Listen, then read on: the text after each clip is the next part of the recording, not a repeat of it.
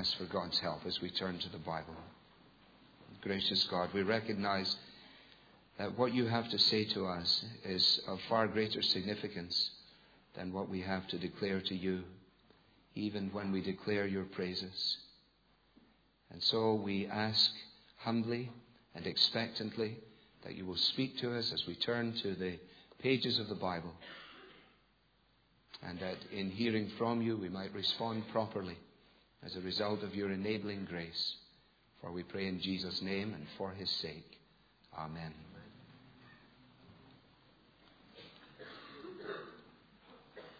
A Thursday evening, my wife and I were in the box office of the London Palladium. Please don't be alarmed by that. Uh, we saw a sign outside that it said it was going to show the sound of music.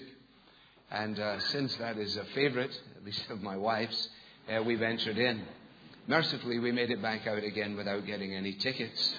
But um, much to the encouragement of my daughter who was traveling with us, she couldn't think of anything much worse than being stuck in between her mother and father in London on a Thursday night listening to the hills coming alive with the sound of music. But anyway, I mention that simply because it was in there that I, I thought of Einstein. Uh, that is Albert Einstein. You know the one who said, The men who know the most are the most gloomy. He's also the one who, in his credo in 1932, and this was what came to mind, in his credo, in his diary, he wrote, Our situation on this earth seems strange. Every one of us appears here involuntarily and unwanted for a short stay without knowing the whys and the wherefores. Now, I know you're intrigued as to why I would think of that in the box office of the London Palladium. Well, that's because I saw a picture of Petula Clark. so it's all fitting in, isn't it? Well, of course, if you're old like me, then you remember these lines. You wander around on your own little cloud, but you don't know the whys or the wherefores. And what Einstein said at a significant level, the writer of that song said at a far more popular level, but acknowledged something in the heart and mind of men and women. And it is that very issue that is addressed by Paul here as he comes into the magnificence of the city of Athens. And as he recognizes that what is represented there speaks to the religious nature of man, speaks to the quest of man for significance, and so on. And unlike ourselves, when we go to wonderful cities, and this week I have been to some, to Liverpool, to Cardiff, to London, to Glasgow, and then finally to this wonderful city. But when we go into those cities, we are made aware of the fact that they are expressive in more ways than we recognize of the quest of men and women for something that will make sense of their lives. And tonight, this congregation is either in the position of saying that as a result of God's goodness, uh, we have put together the pieces of the puzzle, we have understood something of who we are and why we've been created.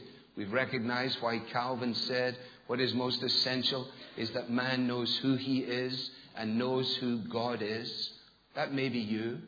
But you also may be in a position where you've been brought along this evening to this event. You're intrigued by the fact that the minister stood up and one of his opening gambits was, I want you to get out of here as fast as you possibly can. and finally, if you find yourself saying, well, at least he's figured out the way I feel when I come to these things, and uh, suddenly he's on my side. But it may well be that you find yourself here as a result of an invitation, and quite honestly, as you look, as it were, at the front of the jigsaw puzzle of life, and you see the picture there, and then you look at the pieces of your own life, you may find that everything is not just fitting in in the way that you imagined. Now, what I really want to do is preach Paul's sermon. If you're going to preach someone else's sermon, you better make sure it's a good one. And all that I want to do in the brief time that we have is simply to trace the line that Paul traces as he addresses these people. And you will notice that he is very uh, gracious in the way he uh, puts himself within the context. He doesn't begin by chastising them for their idolatry. He simply seizes upon it as an opportunity, as a springboard for telling them about the living God. I can see he says that you folks are interested in religious things. Were that not the case, your city would not be swamped by all these various idols and statues that I've found as I've been going around. And I am, he says, most intrigued by the way in which you've covered your basis, because you've even put a statue there uh, to the unknown God. And he might have said, and I appreciate your honesty in that. I appreciate the fact that even in your idolatry, you're not conclusive, that you've left the door open, as it were, for the possibility that there may be another explanation to the universe, that there may be another dimension of life that is worthy of consideration. And he may have said, and if that is how you're thinking, I would like to follow that line with you and address you as follows. Now he stands in the, in the shadow of the Acropolis and the Parthenon. He stands in all of the magnificence of the architecture, which some of us have gone out to see. And in the midst of that, he is forceful, he is clear, he is kind, and he is straightforward. The God, verse 24, who made the world and everything in it, is the Lord of heaven and earth, and does not live in temples built by hands. One of the reasons for so many empty churches in the British Isles is the equivocation from pulpits, is the inability of those who should know better to speak with the same kind of clarity that the Scriptures give us to speak, to be prepared to be humble and to be honest, to be kind and yet to be clear, and to start where the Bible starts. In the beginning, God created the heavens and the earth. Though everyone may rail against it, though those within the framework of Christendom may worry about it, it is to the ministers, it is to the pastors, it is to the pulpits that the challenge is given to speak what God Himself says. You do not need to go far from here to come immediately upon statues in this city that are there to mark the impact of men in pulpits throughout the centuries who were prepared not to fear the faces of their congregation because they feared the face of God. And in light of that, to say what God says. That's all he does. Look at what he says first. God made the world and can't be contained in a shrine. That's his first point. You cannot limit God and you cannot localize God. It is absolutely impossible. Every attempt at it is absolutely comes to a crashing end. It is an attempt somehow or another to make God come to us, when in point of fact, He is far and beyond us. Now we should recognize that the people to whom He was speaking on this particular occasion had invited Him. He had gone into Athens and He had spoken where He liked to speak. First, in the synagogues. If you like, He went to the church. And when he was out and about, he spoke in the marketplaces where people happened to be.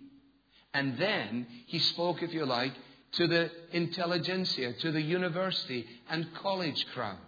And it was on that occasion that they invited him to come to this special opportunity to meet and greet and speak to those who Luke tells us spend their, spend their time doing nothing except talking about and listening to the latest ideas. It was a kind of forerunner of Starbucks. It was a gigantic Starbucks. That's what it was. People just sitting around in there, angling for the soft chairs and trying to get in a corner. And if there's a chessboard, that's fine. And if there isn't, then perhaps we can speak the things that matter, you know, and talk about poetry and philosophy and ideas about the universe. And the ideas about their universe were largely two.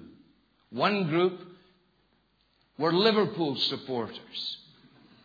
Que sera, sera, whatever will be, will be. The future's not mine to see. Que sera, sera. Eat, drink, and be merry, for tomorrow we die. Or they were Stoics, fatalists. We shouldn't rage against the machine. Hey, teacher, leave those kids alone. You're just another brick in the wall. And to these people, he says, number one, God who made the world cannot be contained in your little shrines. Number two, this same God, verse 25, does not depend on us. We depend on Him. That was a counterintuitive notion as well. For they had gods of their own contriving. Oh, sure, there was Zeus and Apollo and all the rest, but in, in fact, deep inside of them, they knew that they largely orchestrated those events. There was nothing that spoke otherwise. Not only did God create life, he says, but he sustains that life, and we are dependent upon him. It's a, it's a great thing. You, you need to keep that in mind, that verse uh, verse 25. He's not served by human hands as if he needed anything, because he himself gives all men life and breath and everything else. Everything else. When you watch the weather forecast, you need to have this verse in mind so that you can shout out at the television. When the silly lady says, Well, let's see what Mother Nature has for us tomorrow morning. She has nothing for you tomorrow morning. For God, who created the planets and called the stars into space, orders the tides, and in his providence makes the grass grow. That's what Paul is saying. That's what the Bible says. Thirdly, this God is in charge of history and he is in charge of geography. From one man he made every nation of men, that they should inhabit the whole earth, and he determined the times set for them and the exact places where they should live. God has acted in this way and done so in such a way that human beings made in his image would seek him and perhaps reach out for him and find him. That's what he says. The reason that God has done this is so that men might meet him. But of course, Paul elsewhere, when he writes in Romans, explains that this is not happening. And the reason that it isn't happening is because although in one sense God is not far from every one of us, we are separated from God in our sin. And that is why he is not readily accessible to us.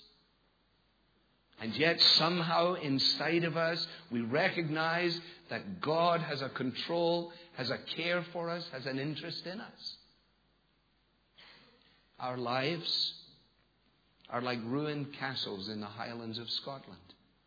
As we drive around and look in through the morning mist, if you squeeze your eyes together, you can imagine what that ruin looked like when it was in full swing, when all the windows were in place, when the lights were on inside, when with the skirl of the pipes the dancing ensued and the laughter emanated across the hillsides. But it's all gone now. But there is a majesty to it, there is a glory to it. It's a ruin, but it's a glorious ruin. That's what the Bible says men and women are. Glorious as made in the image of God who has established the times and the geographical locations of nations, and yet ruined as a result of our rebellion against Him. I was reading Augustine lately think I saw a picture of Petula Clark. It made me think of him. No, uh, I was reading. I was reading Augustine, and I had never, I had never thought this in my life till I read it. But this is what he said. He said that men and women are totally unaware of our own blindness, apart from the grace of God to show us how blind we are, so that we do not even know that we're missing the point until God first shows us that we're missing the point. And He chooses to do so through His Word and by His Spirit. He is in charge of history and He is in charge of geography. And this is true whether we recognize it or whether we don't. We're not, He's not dependent on us, we are dependent on Him. Some of you are here tonight, you're medics, and so you know all about the things that are sustaining us even as you listen and as I speak all that synovial fluid that is necessary. and as it drains away, we creak coming up these pulpit stairs. All the neurological function, the double circulatory system of the heart, all that oxygenated and deoxygenated stuff that I managed to get a little touch of as far as O level biology, and then I faded very quickly from view. But it all speaks to the fact of who God is. How pathetic is it that man in his proud rebellion would stand against that which is so clearly stated. Fourthly, he is the father of all men and all women by creation. the father of all men and women by creation. He's not referring here to the redemptive relationship between men and women that they enjoy by adoption and by grace. Rather, what he's simply saying is that all of humanity derives its life from God and does so one person at a time. And as a result of that, it's quite ludicrous to think of the Creator in terms of lifeless objects. What he's really challenging here as he moves on is the silliness of idolatry. It really is very silly. And you see, an idol, in case we get ourselves uh, confused, an idol is simply a substitute for the living God. It's this something that we worship other than God, whom we were made to worship. And classically, Isaiah des- describes this in chapter 44 when he, uh, somewhat humorously, I think, and one must be careful when we suggest that things are funny in the Bible, but I do think it is quite funny, where he describes the blacksmith taking a, uh, a tool and, and fashioning a little thing with hammers and so on, and eventually propping it up and then saying his prayers to it. And then he says, and, and another fellow goes out and he cuts down cedars or maybe a cypress or an oak He'd let it grow among the trees of the forest, and he'd planted a pine, and the rain had made it grow. And then this is what he says It is man's fuel for burning. Some of it he takes and warms himself. He kindles a fire and bakes bread. But he also fashions a god and worships it. He makes an idol and bows down to it. A, these two fellows go out in the forest and they chop down a tree. And one says, Why don't you take this end and I'll take the other end? And his friend says, Which end is going to be God? Do you have the fire end or do you have the God end? I mean, that's it, isn't it? We're going to kindle a fire with the other side, but we're going to keep a piece and we'll set it up and we'll worship it. I'd love to have seen the faces of these people as Paul worked on this. And as he made this so clear to them, there is absolutely no logic in substituting anything for God. It's simply an expression of our perversity. It's an expression of the fact of our topsy turviness, if you like, of the fact that we are nature, by nature, rebellious against the fact that we owe everything to God, every breath we breathe, the life that we live. And this God is a pursuing God, a God who reaches out to us, a God who, even when we have no interest in Him, has an interest in us. I mentioned this morning a fellow I met, his name is Marco. He's been on my mind all day, I must confess. Because one of my opening lines to him was, Are you going to church today? And he said, Funny you should say that. You're the second person this morning that said that to me. I met a friend of my father's, and he goes to Sacred Heart. And he said to me, Are you going to church today? And as we parted from one another, and he was asking, Does God really speak? I said to him, You know, I think God speaks in ways that you might not be aware of. I think, Marco, he comes and taps on your shoulder. You meet one of your father's old friends in the street, and he asks you, Are you going to seek God today? And you meet a funny fellow, and he says the same thing to you. No, you see, this God against whom we rebel and upon whom we turn our backs. It's not a God who's waiting for us to clean up and become nice and fix ourselves.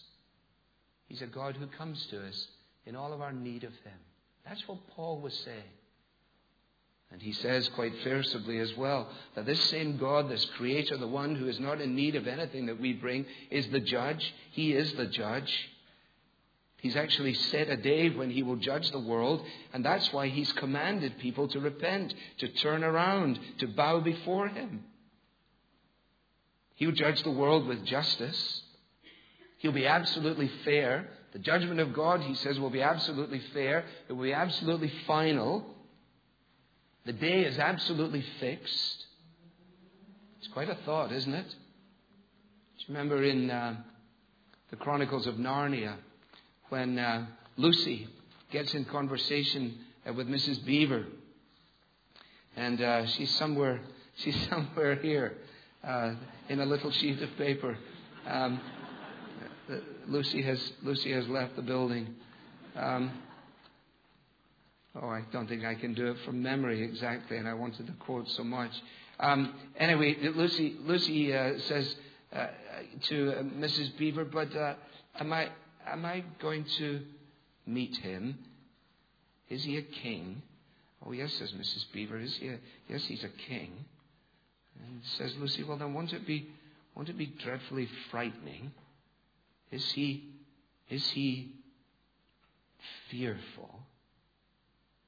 Mrs. Beaver says, yes, he's fearful, but he's also very kind. You can meet him. You see, the great lie of silly attempts at contextualizing Christianity for postmodern people is to suggest that God is simply very kind and to neglect to make clear that he is also fearful. For without the reality of his fearfulness, the kindness is an irrelevancy. And people who can think figure that out. And if you're here tonight and wondering about these things, go again when you get home, get your Bible, go down through the list, see if what I've been saying actually is in the Bible for a start, and then ask yourself, where do I fit within this picture? For the response of the people was fairly straightforward and pretty quick. As soon as, G- as soon as Paul explained that the significant element in the execution of God's justice was as a result of the fact that God had proved the reality of this in the resurrection of Jesus of Nazareth. These people, who might have been prepared to consider the immortality of the soul, had no concept, had no piece in their puzzle, if you like, for the resurrection of the body. And so the talk was over. And Luke tells us that when they heard about the resurrection of the dead, some of them sneered. Some of them said, well, maybe we could have another conversation about this. And then you'll notice verse 33. It simply says, At that, Paul left the council. There's no pleading. He doesn't ask the orchestra to start playing songs so that he can hopefully manipulate uh, their, their, their hearts stir them up in some way. No, he said, I'm here to tell you today that I think it's quite marvelous that you are such a religious group of people. Fantastic. I, I had a great time today looking around your city. I'm intrigued by that one, uh, that one statue that you have there. Do you know that the God that you don't know about, I can tell you about? Do you know that He made the world and everything in it? Do you know that He made you? Do you know that you depend on Him for everything? Do you know that you cannot localize Him and limit Him? And do you know what He's done? He has provided in the Lord Jesus Christ the answer for your condition. And furthermore, that sacrifice made by that Jesus has been accepted by God the Father, and he's been raised to life, and you may know him and be changed by him. And they said, We'll hear you later on. And tonight, the reactions will be similar. Let me finish in this way. At this point in the 21st century, we are confronted by unique circumstances in, on, on multiple fronts, aren't we? Our modern world has shrunk. Somebody said to me today that it is only 13 years since we have had the internet. 13 years. And our world is, is absolutely is, is tiny. That's number one. Factor number two, there is an increasing quest for unity throughout the entire human race, despite all of man's animosity on the basis of religion and so on. It is illustrated, for example, in the Green Movement. The only area in which you can get agreement at this point in the 21st century between people of diverse philosophical and religious, religious uh, backgrounds is on the issue of ecology itself. That is not a comment on the rightness or the wrongness of the issue. It is simply an observation. You're sensible people. You can consider it. The world has shrunk. There is a quest for unity. And thirdly, there is a distaste.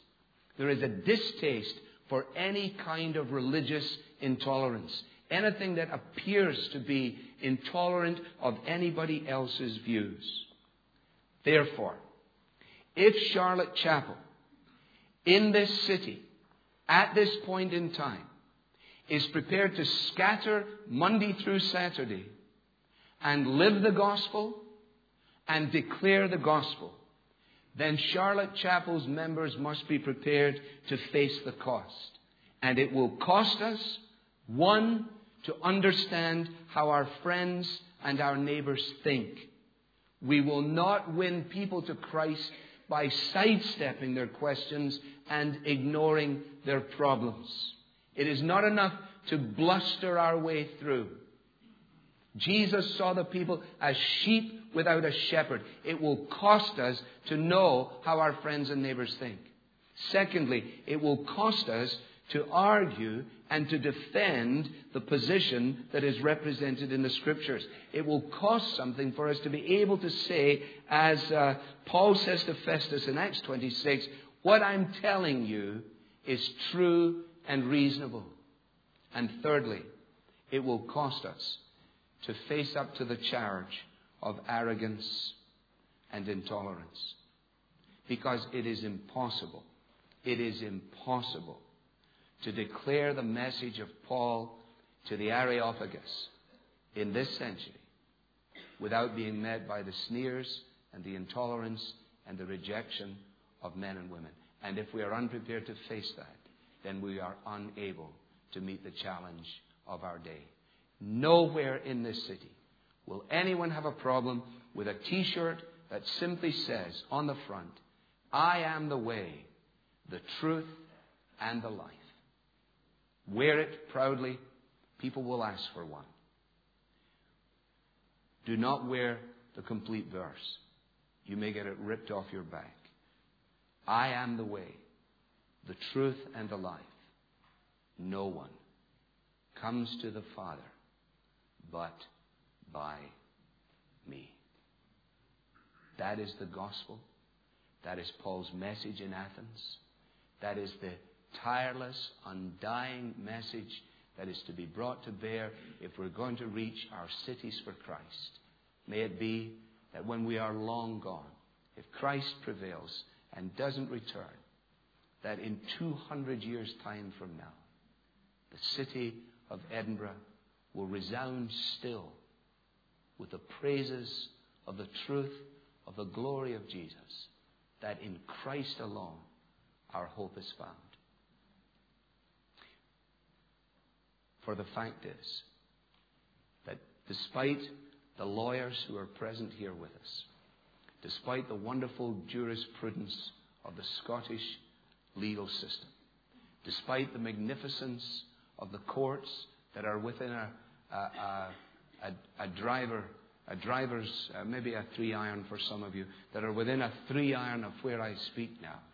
The fact of the matter is, there is a higher throne than all these thrones.